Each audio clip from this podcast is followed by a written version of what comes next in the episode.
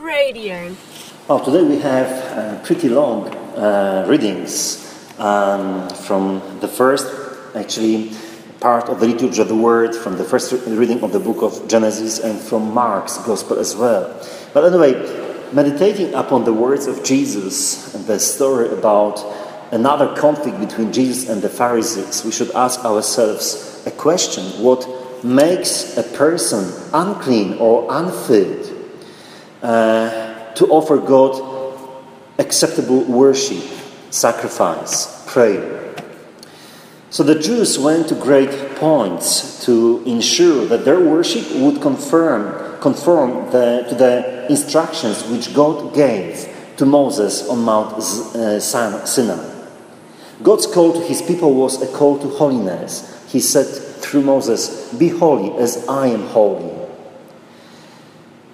In their zeal for holiness, many elders developed elaborate traditions which became a burden for the people to carry out in their everyday lives. They had created over 600 rules.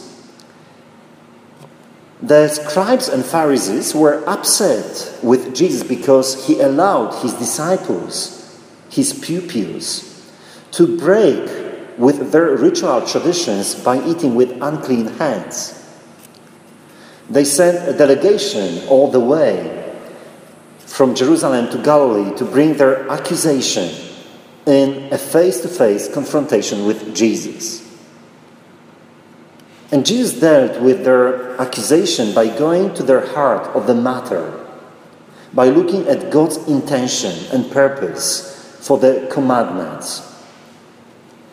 Jesus gave an example of how their use of ritual tradition excused them from fulfilling the commandments to honor one's father and mother.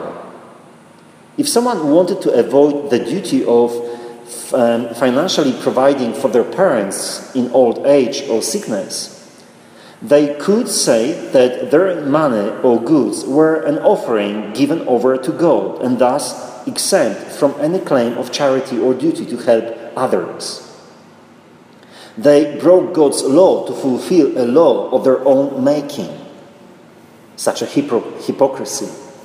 Jesus explained that they void God's command because they allowed their hearts and minds to be clouded by their own notions of religion.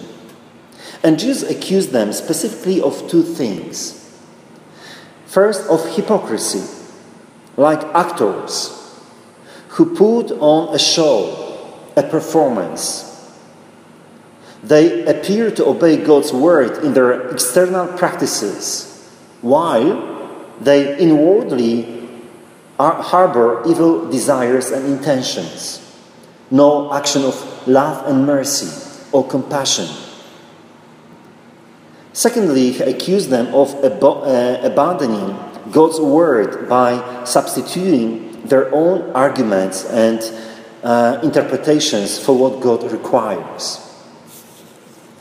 They listen to clever arguments rather than God's word. Jesus refers them to the prophecy of Isaiah, where the prophet accuses the people of this day for honoring God with their lips, while their hearts were astray because of disobedience to God's word. If we listen to God's word with faith and reverence, it will both enlighten our mind and purify our heart, thus enabling us to better understand how He wants us to love and obey Him, and how to love one another. The Lord invites us to draw near to Him and to feast at His banquet table with open and free heart. So do I approach with a clean heart and mind. Ask the Lord to cleanse and renew you with the purifying fire of His Holy Spirit. Radio.org.au